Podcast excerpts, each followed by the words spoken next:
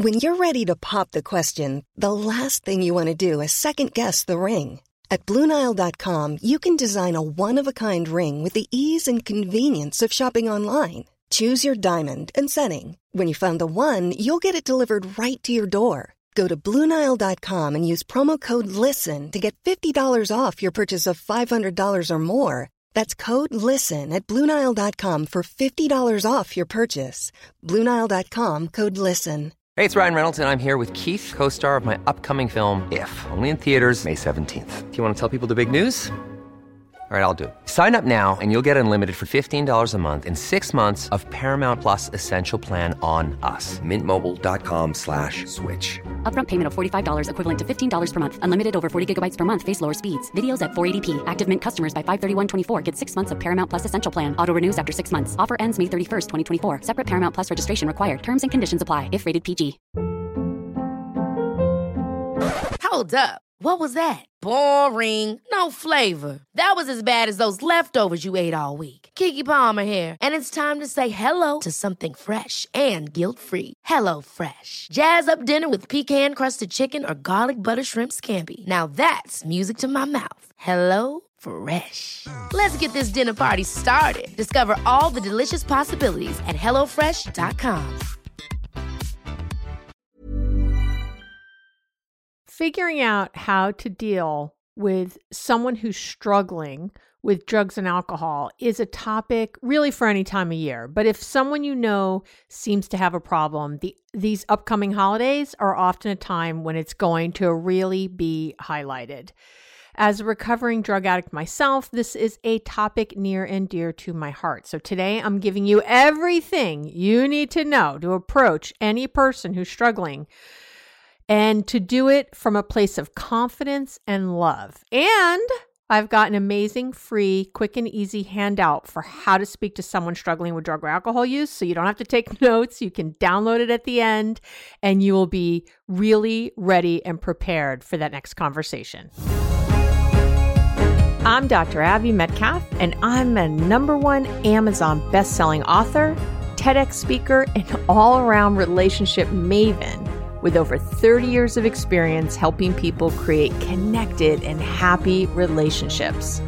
Combining my hands on experience and all the latest research, I've created actionable tips and tools you can apply quickly and easily to create lasting change in your relationship today. So let's get to it. Well, hi there. Welcome back.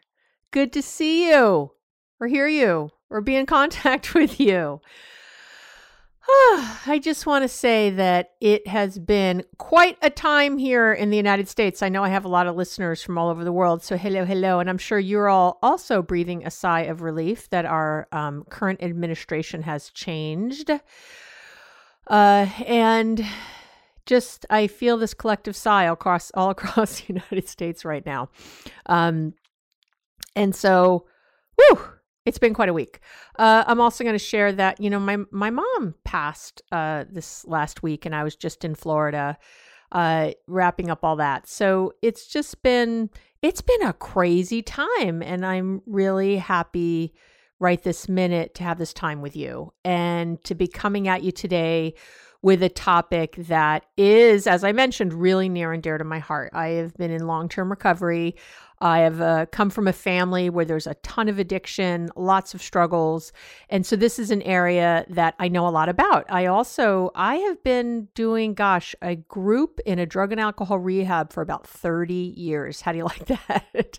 so uh, and I still go to 12 step meetings and all that. You know, it's uh, it's not something I talk about a lot on the broadcast, but it is uh, or in detail I should say, but it is something I know a lot about. So not just on the end of yes, I, you know, am in recovery and I have to deal with that, but also on the end that I've been a professional in the field. I've been on the news. I've been, you know, as a, cited as an expert. I, I've been. This is something I really know a lot about. So I'm really happy to come to you today. My big problem, of course, was how to make it not a five hour broadcast because there's really a lot I need you need to understand uh, before we get into like what to do.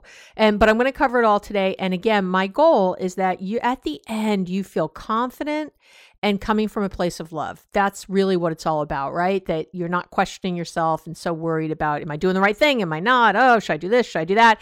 I want you at the end to really be clear. So that's my goal today. And before we jump in, I uh, just want to say that if you haven't yet, I would love for you to check out my book, How to Be Happily Married, Even If Your Partner Won't Do a Thing, which is on Audible. And of course, if you don't have Audible yet, you can get it for free. Get my book for free uh, by you know getting on there you get a free three month trial on amazon and then you know you can always cancel uh, if you don't want to stick with it but i'd really love and there's still a there's a hardcover of my book. There's uh, a you know you can get it for a digital download but i will link to that in the show notes. I'd love for you to check out my book. And even if you have a partner who is doing something if you read the reviews you'll see this is a book that will help you either way uh, and I'm really proud of it. And uh, I'd love for you to get that help and have it all kind of in one little, one person called it a Bible, like their little couple's Bible. So, you know, maybe just having it all in one place. All right. So let's jump in. We got a lot to cover, and I want to make sure we get there. So, first, we have to get clear on what we're talking about. And there are a few things I want to square away um, first. So, first things first, everything from alcohol to pot to nicotine to heroin, all drugs. We consider alcohol a drug. So, I won't be separating out alcohol today necessarily. I'll be saying drugs a lot, but know if the person you're talking about only drinks or something, it all applies. I'm just, you know, it just becomes very uh, wordy to keep saying that. Uh, second, in the last iteration of what we call the, the DSM, the Diagnostical and St- the Diagnostic and Statistical Manual of Mental Disorders, which is the big book we psychologists and healthcare professionals use to diagnose people. Uh, in that book, they it was the first time that they changed. Uh, we used to say drug. Uh, we used to say alcohol addiction or you know drug addiction and abuse we used to use those two terms and now we say uh, alcohol use disorder or substance use disorder. So we've changed the language and it's more of a continuum. It's really interesting how it's changed, but it has an impact in how I'm going to talk today. So I will be using the terms, you know, addiction and addict, but for, you know, just the ease of chatting. But I really want you to know that we're really um, shifting the language away from that. Uh, third, got to understand that substance use disorder, this is a disease. It's a real disease, people. It's not made up. It's not an excuse. It is a disease. And what's different than most diseases is that it affects the brain. It's a brain disease. It's not a body disease. So, because it affects the brain, it means the symptoms are mostly behavioral and emotional. Those are the symptoms that you'll see. It's not what you can see physically, usually. Obviously, withdrawal is and things like that, or someone just looking like hell if they're high or crashing or coming down. But it's you know you you don't necessarily point to it on a test result you don't go to the lab and you know come back with a with a positive you know other than if they're actually in your system but you know what i mean uh, that this person is an addict you know it doesn't work that way so and sadly this leads to a lot of people thinking that it's not real it it, it most certainly is. And it is really about understanding that it's we can't blame people for having an addiction. They certainly have responsibility. Do not get me wrong. I am responsible. And I want you to think about it a lot like diabetes that someone's not to blame for having diabetes, but once they know they have it, it is they are responsible, right? To eat well, to uh, exercise, to take any medication, to try to be more stress free. You know, they're they're responsible for educating themselves and really understanding but they are not to blame if uh, they're doing all the right things. I've known diabetics who've done all the right things and still had a, a some sort of you know quote unquote relapse or some sort of issue around their diabetes because that's always changing and growing as we change and grow. So I want you to understand that. And it's uh you know this repeated use of a drug literally changes the way our brains feel pleasure, which causes physical changes to some neurons and neurotransmitters in the brain. And that's one of the reasons we can call it a disease because it fits the criteria for a disease. And I'm not going to get into all that today because I, I I'm just trying to keep this as, as short and succinct as possible, but it's absolutely one. And this again is a brain disease that progresses to the point that there's literally an inability to control the use of of, of any substance, you know, the substance of choice. So when people become addicted, they'll continue to use despite negative consequences. These and these changes to the brain remain after the use stops. So uh, th- this is a really important thing to understand that you don't get cured necessarily, that this is something that's ongoing in the brain that people can have cross addictions, you know, stop using one thing and start using another. There's all kinds of things involved. Uh, and the next thing is that you need to understand that there are specific criteria that have to be met to say that someone has a substance use disorder, okay, some sort of addiction there, there's criteria. And interestingly, I really want to point this out. None of the criteria, I'm going to go over them today with you so you understand. None of them relate to how much a per- person actually uses. So you can be someone who comes home every night and has a martini after work and not be an alcoholic. And you can be someone who comes home every night and has a martini after work and be an alcoholic and, and have a substance use disorder, an alcohol use disorder.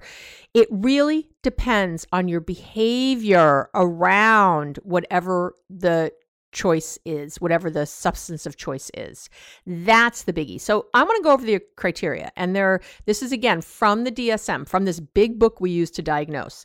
Uh, and there are 11 criteria. And what's required is that you need to have the person I'm saying you a lot, and I understand that a lot of you are listening for someone else because you know you know someone who's struggling. So just you know let that go. But you might also be wondering if you have a little problem. Who knows? And you need so you need to have at least two of these criteria, of these 11 criteria, within a 12 month period okay at least two. And again now that it's substance use disorder like if you if you had two you would probably be on one end of the scale. If you had 11 right you'd be way at the other end of the scale. It's seen more of as a continuum now. Um, so i do want to say that. So the first one is that the substance is often taken in larger amounts or over a long, longer period of time than intended. So this is the, you know, you, someone goes to the bar and says, "Oh, I'm just going to have one drink," and they end up having more, or uh, you know, or they they stayed. I'm just going to stay for an hour at the party, and they were and they ended up, you know, staying there all night. It's that's what that means.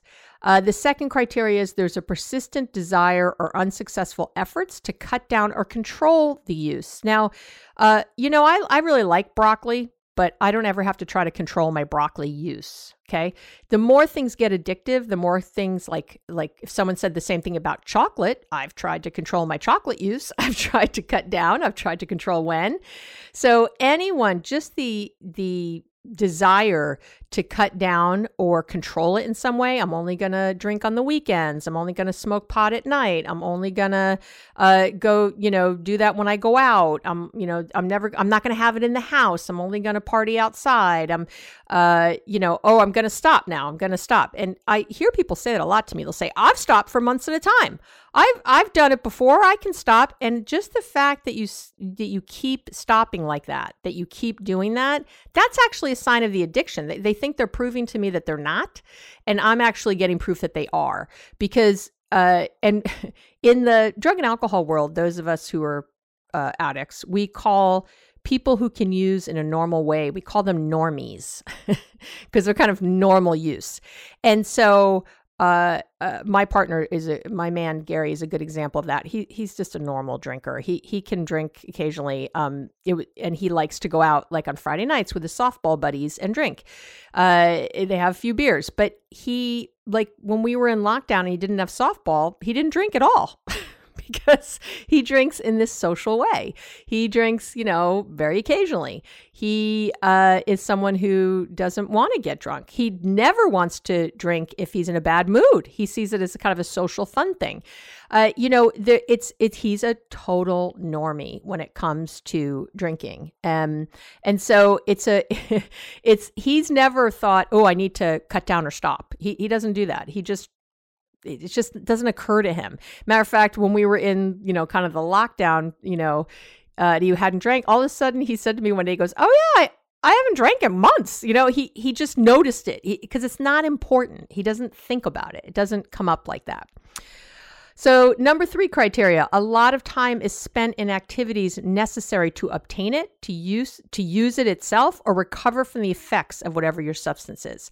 So, when you're thinking about, oh, I'm going to do this, I'm going to drink when I go here, I'm going to, oh, I got to do all this stuff to get my stash. I have to, uh, you know, I'm going to take money from this account and put in this account so I can do it here. And uh, you know, when all that stuff is going on, or you, you know, you are spending just a lot of time. You can't think of going out to a game or something without drinking. Why would I go out if I can't have a drink or if I can't uh, use the drug or I can't do the thing?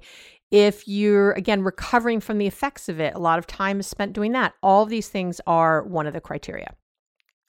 The fourth criteria is a craving or a strong desire to use. If you have cravings or just the strong desire, uh, not everybody has cravings, believe it or not. I have clients who don't even think about using it, and then all of a sudden they're sort of somewhere, and and you know maybe they're just out to dinner or something, and weren't planning to use, and all of a sudden it's like boom, they just they just have this strong, strong desire to use. So it's not like a craving where they were just oh I can't stop thinking about it. They just are in that moment and they feel like there's no other choice. Uh, Number five is recurrent use resulting in a failure to fulfill major role obligations at work, school, or home.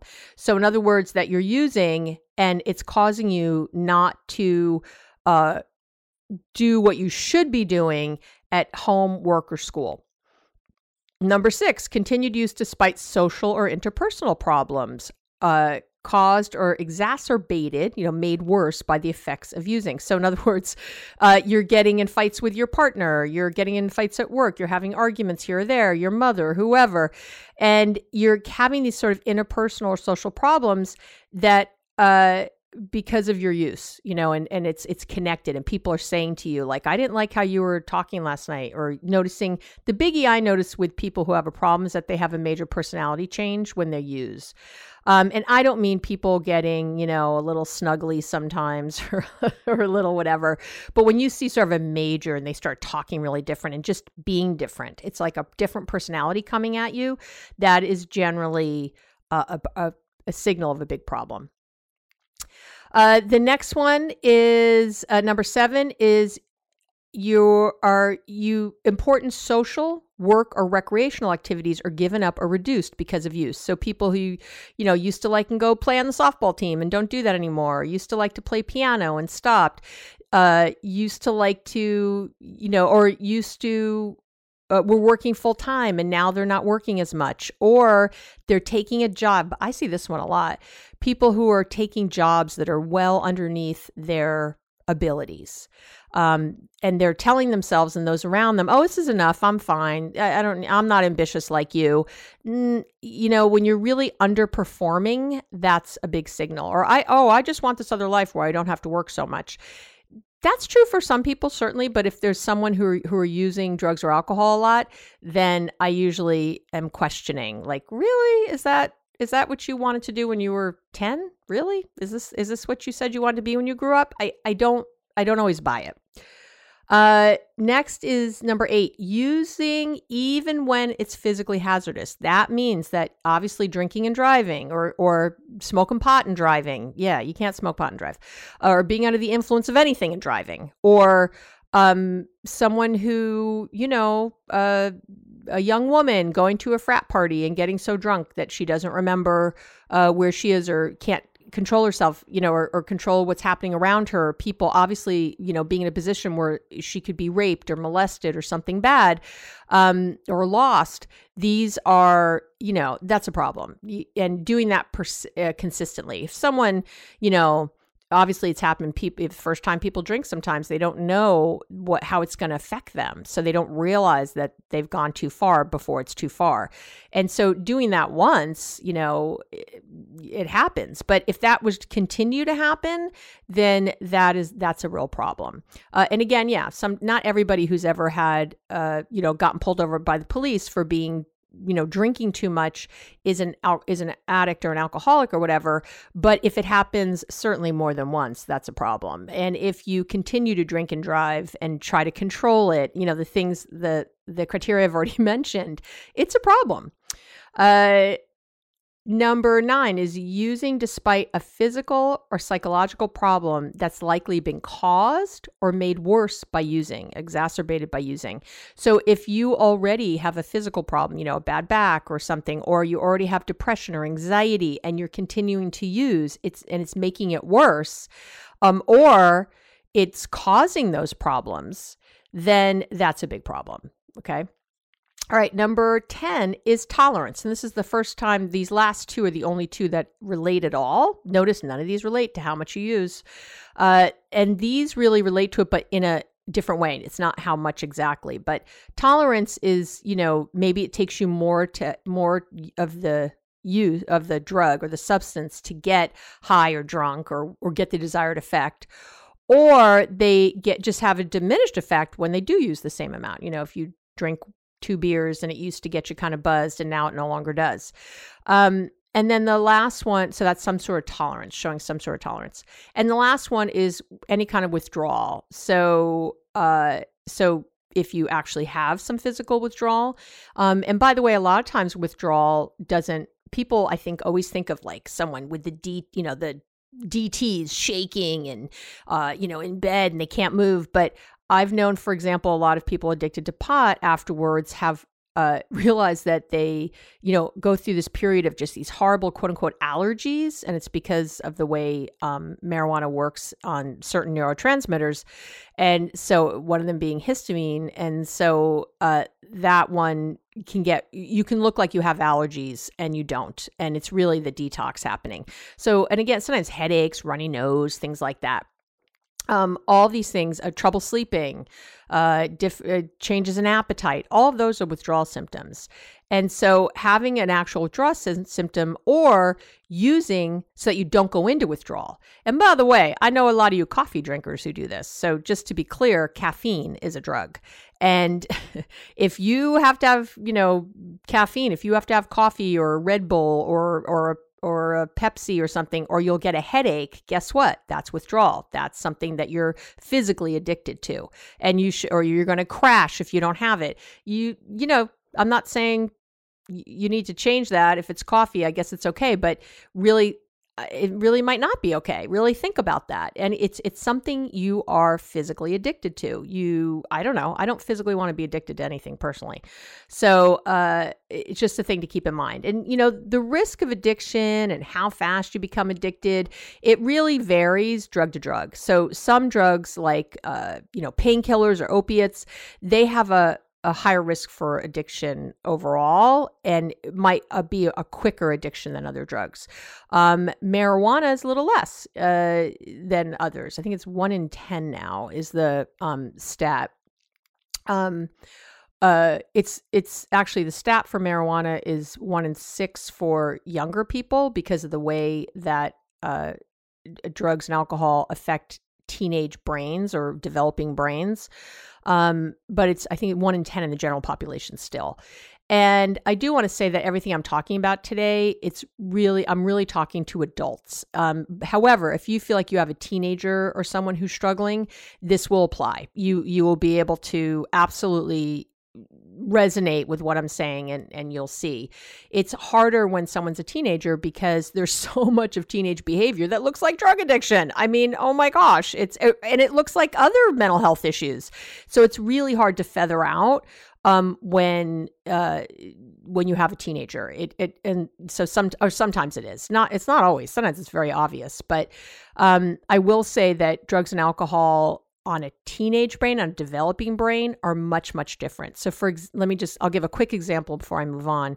So, something like pot, when an adult smoke smokes pot, uh, this means someone whose brain is fully developed, really over age, I'm going to say even over age 27, 28. But um, when, let's say, a 40 year old man, man smokes a little pot or something, God bless you, uh, you're you're going to have cognitive deficits meaning you know your um your uh, response times, your cognition, your ability to think, all that good stuff.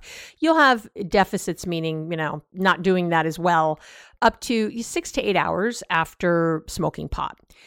A teenager smoking that same amount will have cognitive deficits three to four days afterwards. Yeah, three to four days afterwards. It um it hits teenage brains like a sledgehammer because of the way brains are you know teenage brains are meant to absorb. They're, they're just they're shaped differently. The, the brain is different than an adult brain a fully developed brain. Uh, and so it's a whole different thing with teenagers but i'm not again going to go all down that road right now. I just want to i'm pointing that out. All right. So is it addiction or something else? And sometimes it's hard to know, like I'm just saying, what you're looking at. And in general, I say to watch for these things. You know, if you're thinking, is my partner struggling? Are they not? Or is my kid or whoever? So it's usually really this kind of combination. There's problems at school or work, you know, missing school or work, losing interest in it, could be a drop in grades or performance physical health issues. So it might be changes in appetite or sleep, a general lack of motivation or energy, um, significant weight gain or loss, you know, changed appearance. Um, a lot of times there's these chronic, unexplained health issues. You know, it's just this thing and that thing and that thing and that thing, just because the body's a little worn down. Might be changes in appearance. So could be uh, you know general hygiene and grooming have changed. Maybe they don't care as much about how they look or showing no interest in their clothing and stuff like that. Uh, changes in behavior that's usually the biggest thing we see. So lying sneakiness secret keeping stealing isolating changing a friend group or major changes in relationships all of those things um, I will tell you a couple, oh gosh, it was a year ago now, but my um, teenage son was smoking pot. Ha ha ha.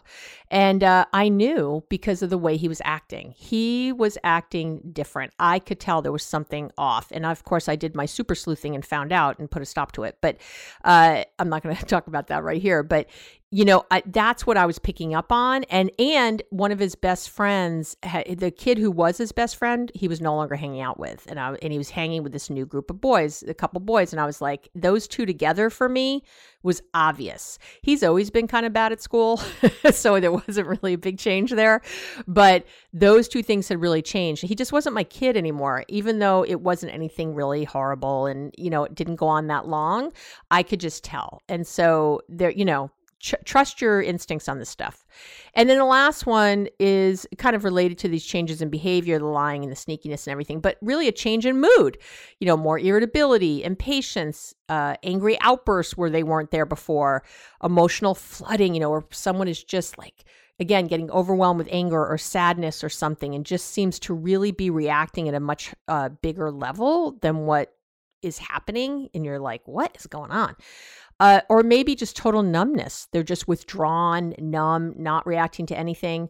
Obviously, mood swings, uh, a hyper or super elevated mood, you know, just out of nowhere. Again, and it's changes in mood. It, if it's someone who's normally, um, you know, like again, my my Gary, my man, he's pretty. He's just a happy guy. He's pretty happy go lucky in a lot of ways. He just approaches the world with a pretty positive attitude.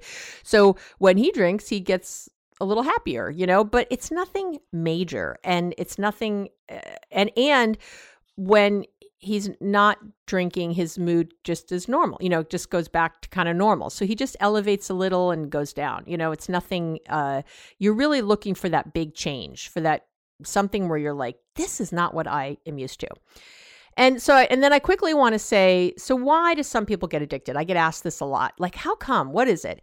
And just like any other mental health disorder, you know, depression, anxiety, whatever, substance use disorder is the same thing. There's really often multiple contributing factors, but there's really two that it all comes down to, and that's, you know, nature nurture, right?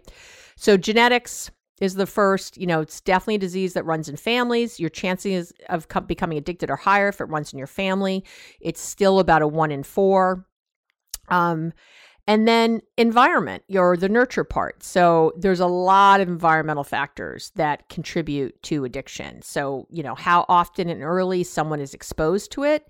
We know that you're uh the later and I'll say this to parents, the later someone tries drugs and alcohol, the less chance of becoming addicted. And uh, this has been shown over and over in studies. It's really interesting. So even the sip of alcohol, even the the just smoking pot once or whatever. So I just see it as my job to keep my kids away from it as long as possible. That's my job. Not forever, not whatever, but as long as I possibly can. And I'm kind of a tiger about it because of these genetics we have and we're predisposed. So uh, you know, I it well, I'll talk about the whole choice thing in a little bit, but we're predisposed. So it also uh, the nurture part is also you know the family culture. How normal is it to use? How much? How accessible is it?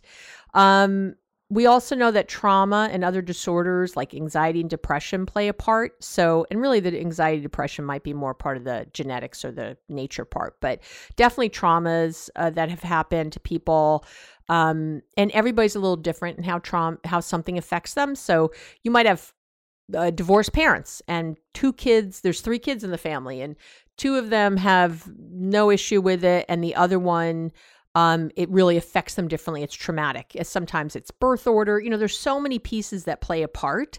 So it's never any one thing. I always want to say that it's never one thing. Uh, so it's always sort of a combination of a bad, perfect storm, as I like to say. All right, so let's get into. So I said all this because you got to have the setup. Otherwise, you might be chasing something down that you don't need to chase down. And obviously, for example, if you grew up in a house with addicts and you marry someone and maybe they're they're drinking some and you might be hypersensitive to their drinking and maybe they're not using alcoholically let's say but in your mind it's too much you know it's it's because it's uh, affecting a trauma you have. It's it's triggering your trauma. So it's really important to make sure that you really are looking as objectively as you can at what's happening, and that's why I gave you the criteria because uh, you don't want your own you know personal issues or trauma to be interacting with that. Okay, so let's talk about what you can do and there's some things to know and some things to do so i'm gonna i'm gonna give you both no, and I have about so I have not about. I have six things. Okay, so six things I'm going to go over. Most of them are pretty short. Ready to pop the question? The jewelers at BlueNile.com have got sparkle down to a science with beautiful lab-grown diamonds worthy of your most brilliant moments. Their lab-grown diamonds are independently graded and guaranteed identical to natural diamonds, and they're ready to ship to your door. Go to Bluenile.com and use promo code LISTEN to get $50 off your purchase of $500 or more. That's code LISTEN at Bluenile.com for $50 off. Bluenile.com code LISTEN. Hiring for your small business? If you're not looking for professionals on LinkedIn, you're looking in the wrong place. That's like looking for your car keys in a fish tank. LinkedIn helps you hire professionals you can't find anywhere else, even those who aren't actively searching for a new job but might be open to the perfect role. In a given month, over 70% of LinkedIn users don't even visit other leading job sites. So start looking in the right place. With LinkedIn, you can hire professionals like a professional. Post your free job on linkedin.com slash people today. So, number one, they're them but not them. I, I want to say that first. This is something you need to know. Their brain has been hijacked. This is a brain disease. I'll say it over and over, but people still don't seem to get it. Logic and reasoning are not going to win the day. By the time a person has actually got a real problem going on, their behaviors are conditioned and the brain has changed, and they've had so many brain changes that have occurred that stopping can seem like an absolute impossibility to them, frankly. Um, so I really want to be clear. They're them, but not them. You're seeing a personality change. Their judgment is affected. They're even when they're not using. Want to be really clear, even when they're not using. So even if they're not actively stoned or high or whatever, though these brain changes have happened and the brain doesn't change back just because they have they're not using in the moment. The brain stays changed. So their their values, their judgment, their way of thinking about things, their logic, all that is skewed. It is different once the brain has changed. Okay. Number 2, it's not a choice. I get it. No one forced me to take my first drug. No one forced me. No one did. Uh, said no one forced your person to take that first drug or drink, but the vast majority of people are able to to to make a choice to to have a drink, you know, when they're 13 or to smoke a little pot when they're 40, whatever, with no long-term consequences and no addiction. Most people can. In fact, the number is about 5 out of every 6 people who try a drug will not get hooked. This is the problem. So yeah, it was, you know, the like everybody that first time, you don't realize what can happen on the other side. No one gets it. No one knows. So you've got no way of knowing that that first fun, that first fun use or those first fun uses the first few years would turn into this. This means that it's their when I hear people say, well, they like, well, they must love their alcohol more than their kids, or they love drugs more than me, or anything, that is not true. Get off your friggin' pity pot with that. Stop it. Stop it. It is so and such an outdated way of thinking and it infuriates me every time I hear it because it's people not believing it's a disease and it friggin' is people it is it is it is it is so You've got to get that. It's a brain disease. I get that you can't see it the way you'd like to, but it's a real thing. And that means that, trust me, nobody, Nobody was thinking, oh, I can't wait to grow up and, and make a mess of my life. I can't wait to blow all my money and, and tear through relationships and hurt my children. And no one wants that. That to me is the very definition of addiction. If you if you are questioning, look at what they're doing. It's completely ir- irresponsible and, and unreasonable what they're doing. That's addiction. If you're looking at the person and seeing that, now you know. If if they're just saying things that are so off the wall and ridiculous, that should give you the clue. Oh, no, no reasonable person would be saying this because the brain is hijacked. There's your proof in the pudding right there. So, uh, so I just want to say that this is not them choosing other things over you. This is, trust me, if they had a choice, they would stop. They do not want to hurt you. That is not what they're trying to do. And they don't want to keep hurting themselves. It's, it really feels like they can't stop. The third thing I want to say is that, and this is really important substance use, addiction, whatever, has the same rates of relapse as other chronic illnesses. Yeah. So, like any other chronic disease, addiction can be managed successfully, generally through uh, some form of treatment, right? Um, it, but it can. And the chronic nature of the disease, it's chronic, it's chronic, means that relapsing or, or slipping, we call it sometimes, is is very possible. It is. But it's important to remember that the, again, the relapse rates are similar to those of other chronical chronic medical illnesses like diabetes, uh, hypertension, asthma. These are all chronic medical issues, and the rates of relapse are the same. They're the same. As a matter of fact, if you go to my blog, I'll I'll print a little. Um, this is from NIDA, the National Institute of Drug and Alcohol Abuse. Um, uh, I'll I'll link to that on the website. But um, I just want to be really clear about this. All right. So, but unfortunately, when relapse occurs, a lot of people think it's a failure, especially if they've had treatment and then there's a relapse. And this really isn't the case because uh, successful when there's successful treatment for addiction, you know, for substance use disorder, it typically requires this sort of uh, continual evaluation, continual modification, again similar to an approach you would take with any other chronic disease. It's not like you know someone has juvenile diabetes and they go oh here you are. This is all the this is the exact meds you're going to need for the rest of your life. It doesn't work that way. They're they're going to have to change you know as they change and grow as life circumstances change as they get more stressed or less or whatever things are going to have to respond to that. As other things happen the treatment is going to have to respond. So usually if someone relapses with addiction it again don't think of it as failure think of it as meaning that either treatment needs to be uh, reinstated you have to try it again it has to be adjusted uh, an alternate treatment is needed you know but but it's not oh we've tried oh well you know too bad we're done you know this is really about not giving up i was in multiple rehabs i tried multiple times to get uh, to get off of heroin. It took a long time. And it's just about not giving up, as far as I'm concerned.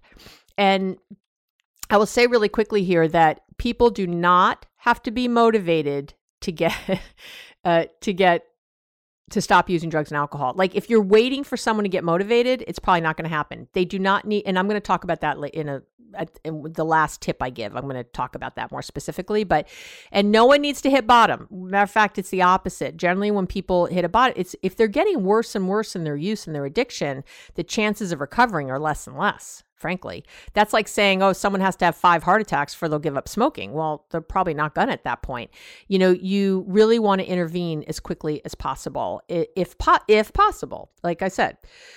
So, and I also want to remind you right here that detox is not considered treatment. Detox is a medical, it's an initial medical intervention for stabilization, but addiction is a disorder, right? It's this brain disorder. It's literally rewired the brain's reward system. So that means that the person doesn't have self control just because they're detox. Their brain is still wired funky. Their judgment will remain affected for a very long time. Like I said, this is uh, it's not it's a brain disease it's not going to be fixed in a week or even a month. It doesn't work that way. It's going to take time consistency and repeated effort to make the long-term changes. That's just that's just how it is. Uh, and it's going to take really i tell people um, you really want to look at a year of of really putting all you got behind it to to really turn things around. Okay. Number five again i'm going to give you uh, four, I'm sorry. I'm going to give you four, and, and I have six of these. If there's an easier, softer way, they're going to take it. So don't make it easier or softer. and I want you to be loving but not codependent. If you make if you make their addiction easier to have, they'll just keep doing it. You know, don't protect them from the from the pain or consequences of their use. And you, but love love is the answer. I have to tell you. So it's it's about being loving. You have to lovingly hold your boundaries. You have to think about loving detachment. Um, and you have to be about, think about being uh, loving and not being codependent, right? And all that is about the love. And I will say, so I will link in the show notes. I did a whole thing on, lo- I have loving detachment and codependency. Uh, I have other podcasts on that. So I, again, I don't want to spend my time here. You can go listen to those. Um, and I'll link to them in the show notes. And I have, or you can search for them on the website. If you go to the blog or podcast page on the website, you can put in codependency and it'll come up. Um, I also did a whole thing on boundaries um, and triggers. So if you want to learn about boundaries or your triggers, both of those you can just search for. Again, I don't want to take the time here, but I did a whole episodes on that. So you can go and uh, learn, learn, learn. All right. And remember, you want to really uh, I'll also link to how to know if you're in an unhealthy relationship because I talk a lot about, you know, if the person's acting like a victim or if they're blaming you, if they're acting entitled. You know, there's certain things to look for that let you know that you're in a losing game here and do not have this, do not keep this conversation going. But I, but I just want to say, and, and people call this tough love, but, but I just call it love uh, having a boundary is love. It's not about, it's not tough. I, I, think people get in their head that it's being mean. If I draw a boundary, it's mean. No, it's not. Um, but if you're, if you know that someone is an addict and you're giving them money and you know they're using it on drugs, uh, that's not okay. It's really not. It's like giving them a loaded, it's like they're saying they're suicidal and you hand them a loaded pistol. And I hear people go, well, but but if I don't do it, then they might end up in jail or something. Well, then they might up in jail, maybe that'll be the. I don't know what to tell you. I have a brother who went to jail uh, for his addiction, and that seemed to be what finally turned the tide. He he used after, don't get me wrong, and he did relapse again, but he he then got back on the horse, you know. But it was definitely one of those things that finally helped him really change and get out of what he was in into something else, into something better. So you know, when we're in love, we're not in fear based, right? We're not in the resentment and the anger and the blame and the trying to hurt anybody. This is not what this is about. This is about holding our boundary because we love them, not not despite it. it's because. Uh, so that's that. And this easily leads into number five, which is you got to get support for yourself. It's really, really important that you get support for you. Uh, there's there's 12 step groups just like there are for um, people who are struggling themselves with drugs and alcohol that you can go to instead of suggesting it to them. You go. Uh, there's Codependents Anonymous, there's Al Anon, um, there's all kinds of things. And these could be really great groups for you to go to, and they're totally free.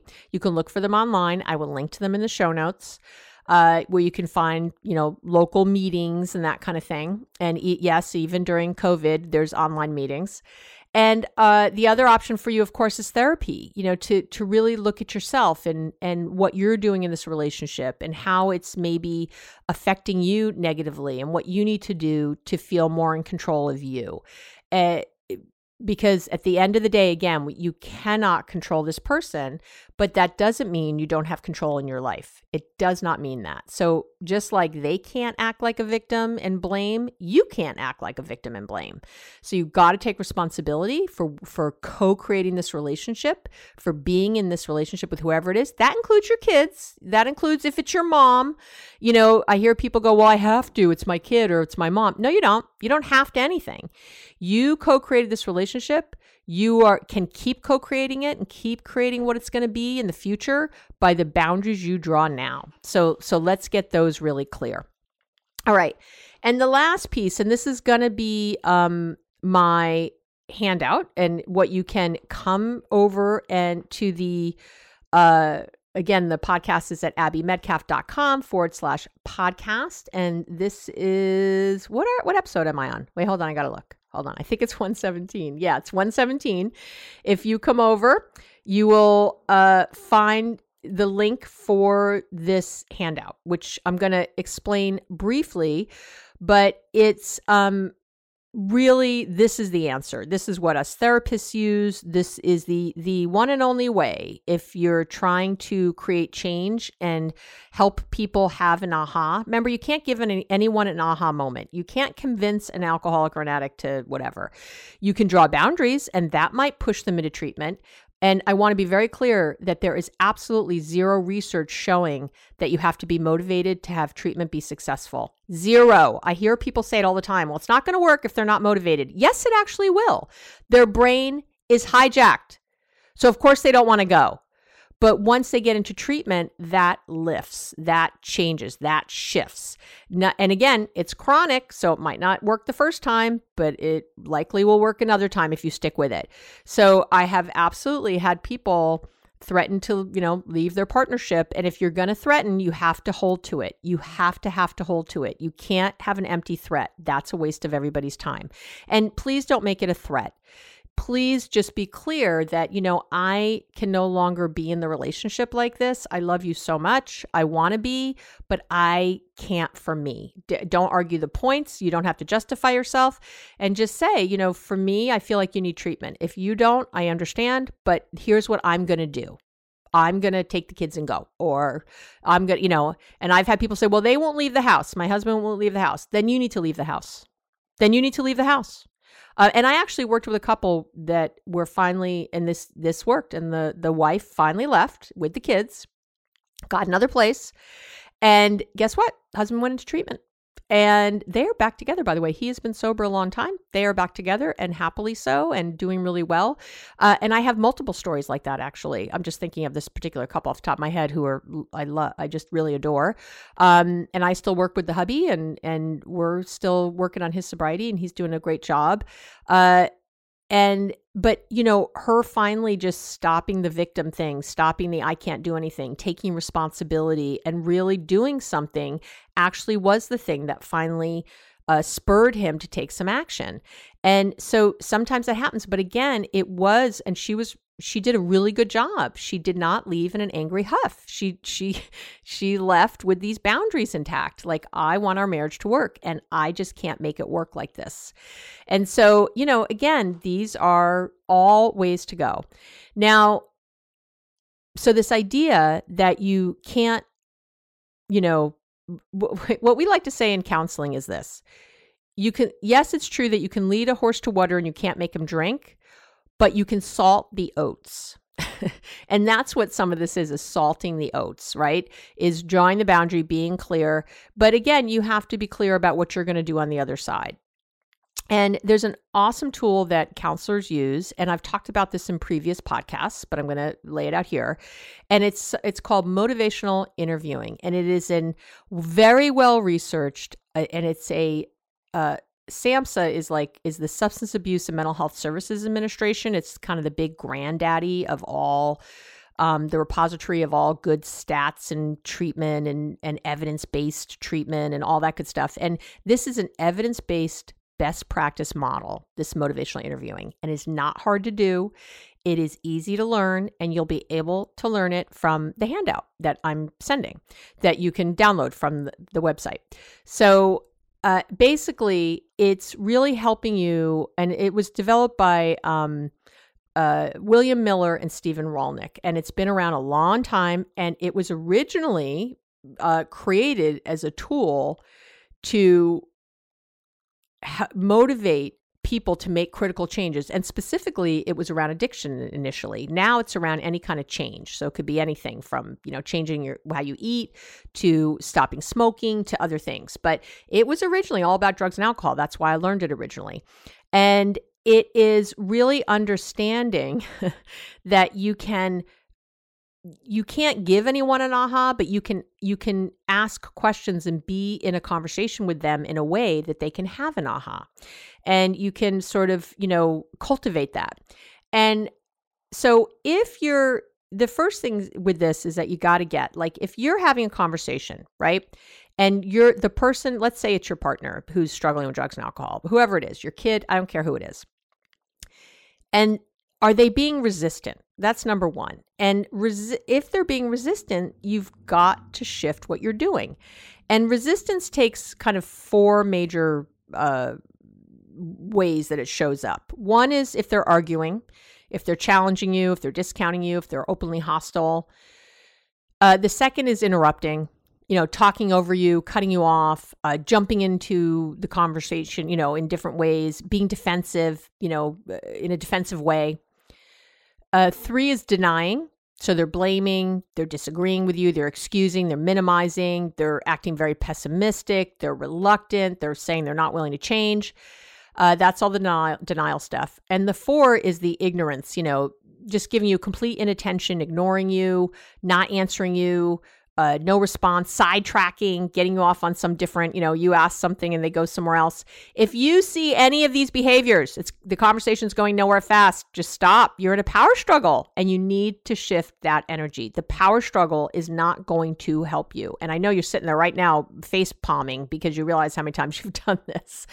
So, and the first thing is to notice that it's happening, right? There's that pesky self awareness again. I know it's all over the website go listen all my stuff on mindfulness and self-awareness.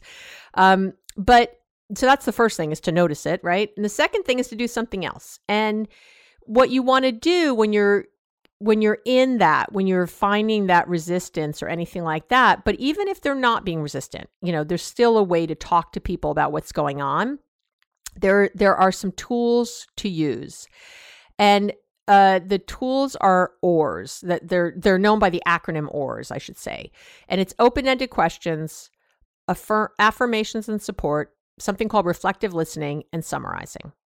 So the open-ended questions are, you know, anything you can't answer with yes, no, fine, or good, and you know, so these are questions like, you know, what do you think we could do to improve this situation?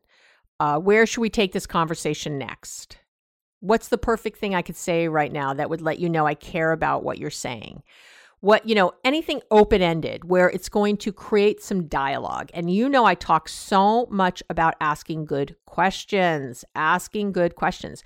You, if you really think about approaching, if you're thinking, I want to talk to my, this person, whoever it is that I love, about their drug and alcohol use, I want you to think, but I'm not going to make even one statement. Yeah, if you're going to do it, don't make a statement only ask them questions as much as you can. You can make a few statements, but let me get to what they can be. you want to only ask questions. So, and it might be, um, uh, you know, I really want to talk to you about your drinking last night. Um, what do you think I'm going to say about it? Something like that. Instead of saying to them, you know, you drank too much last night, you really embarrassed me at that party.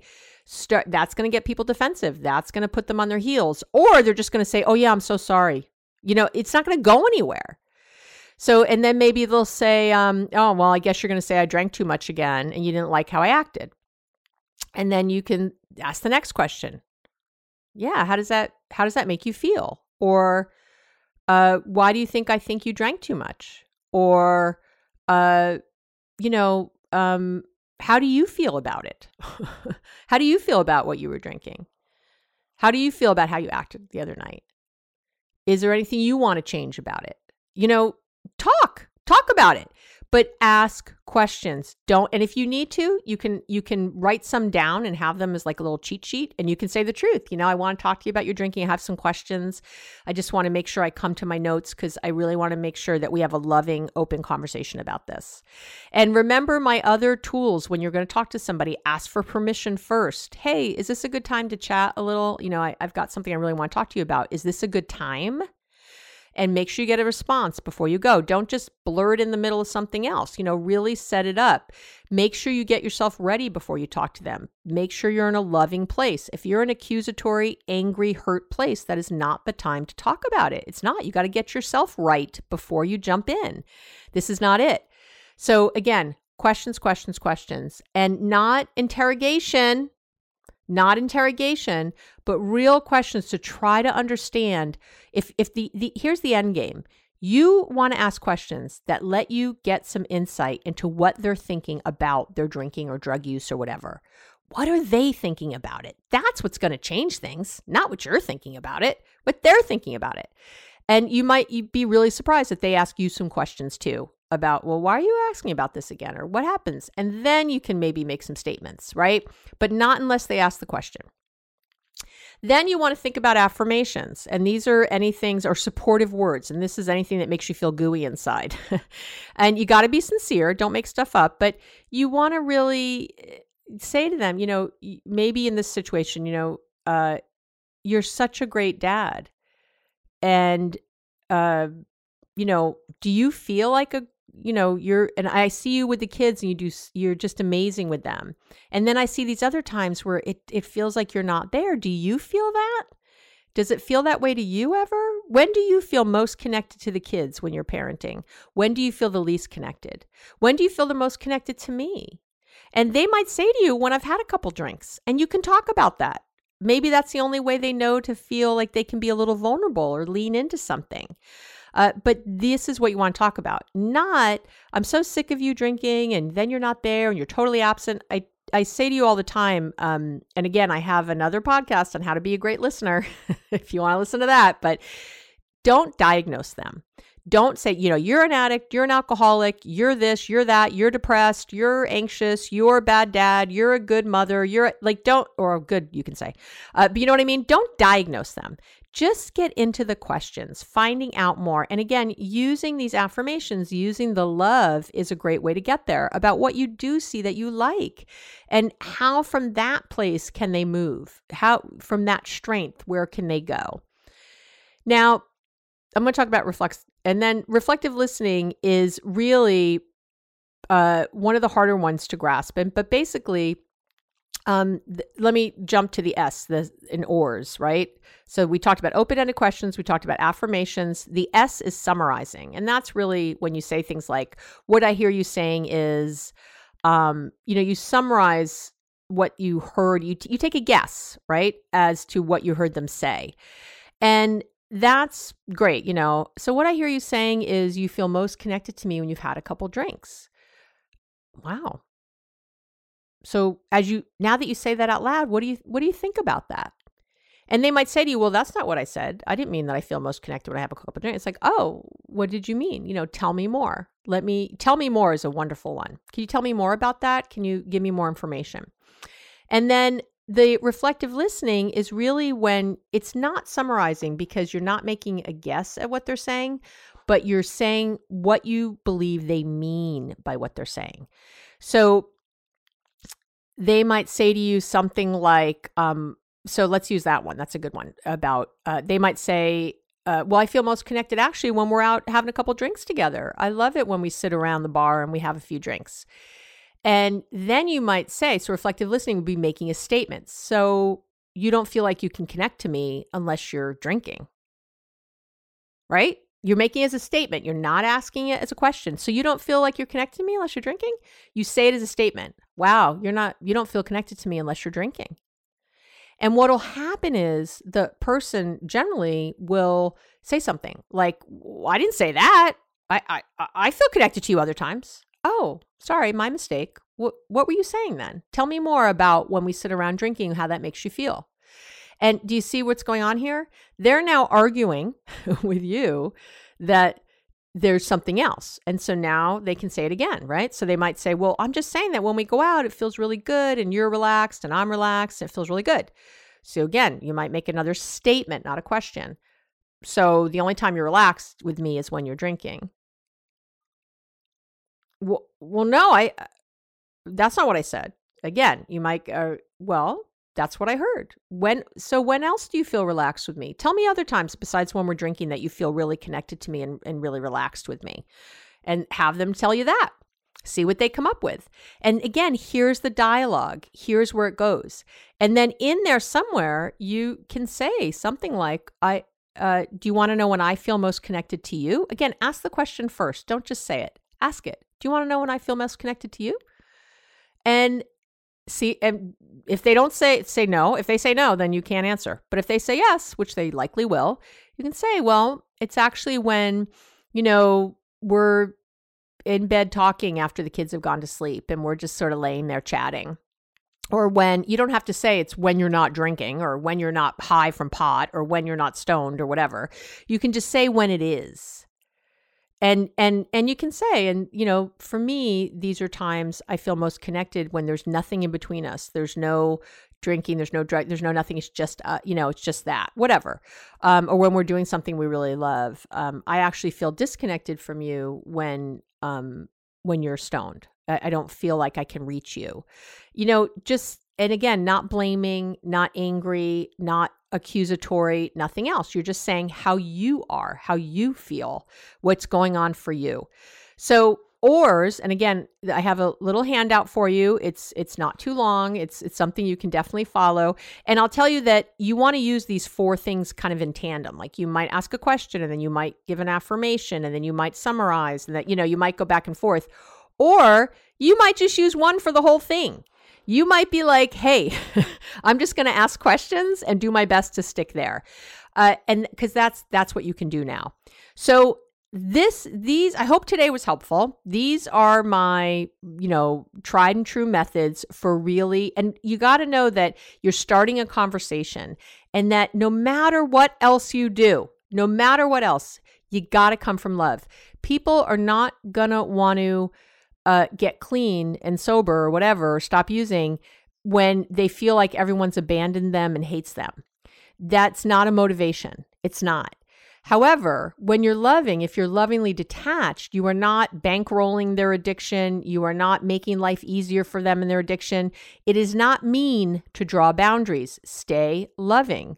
I, you know, I love you a lot. You're you're my son, but I'm no longer going to pay for college if, you know, you don't have these grades that we need. So you can choose from there. If you're, you know, not going to choose to have those rules, then I I'm here for you emotionally. If you want to call, I'm always here. I'm I'm happy to help you work things out if you need a, a an ear or want to brainstorm, but I'm no longer going to finance your life. You're allowed to say that. And so you can take away one, but not, you know, not the other. And that's really what I want you to focus on more than anything else. I want you to focus on staying in the love, having faith in the love and not in the fear. So that's it for today. That was a big one, wasn't it? I wasn't kidding. This is uh, near and dear to my heart, so I'm giving it to you straight.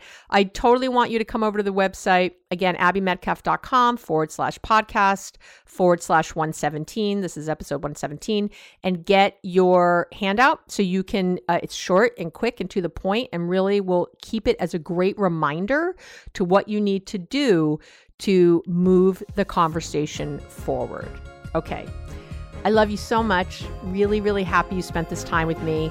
Uh, let me know. I'd love to hear any feedback you have about today's episode or anything else you want to hear about. Again, at abby at abbymedcalf.com. I'll talk to you next week.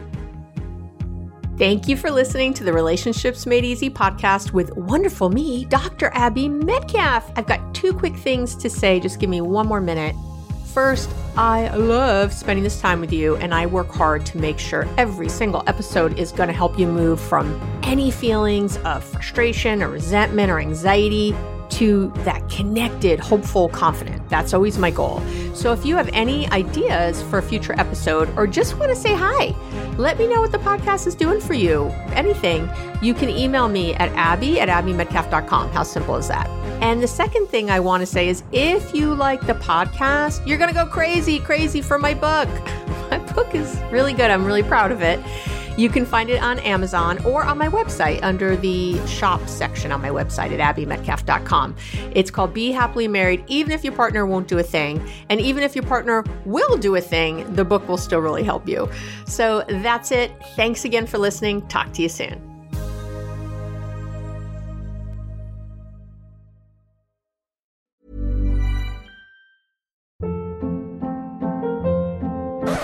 Hold up. What was that? Boring. No flavor. That was as bad as those leftovers you ate all week. Keke Palmer here, and it's time to say hello to something fresh and guilt-free. Hello Fresh. Jazz up dinner with pecan-crusted chicken or garlic butter shrimp scampi. Now that's music to my mouth. Hello Fresh. Let's get this dinner party started. Discover all the delicious possibilities at hellofresh.com. Hey, it's Paige DeSorbo from Giggly Squad. High quality fashion without the price tag. Say hello to Quince. I'm snagging high-end essentials like cozy cashmere sweaters, sleek leather jackets, fine jewelry, and so much more. With Quince being 50 to 80% less than similar brands. And they partner with factories that prioritize safe, ethical, and responsible manufacturing. I love that. Luxury quality within reach. Go to quince.com slash style to get free shipping and 365 day returns on your next order. Quince.com slash style.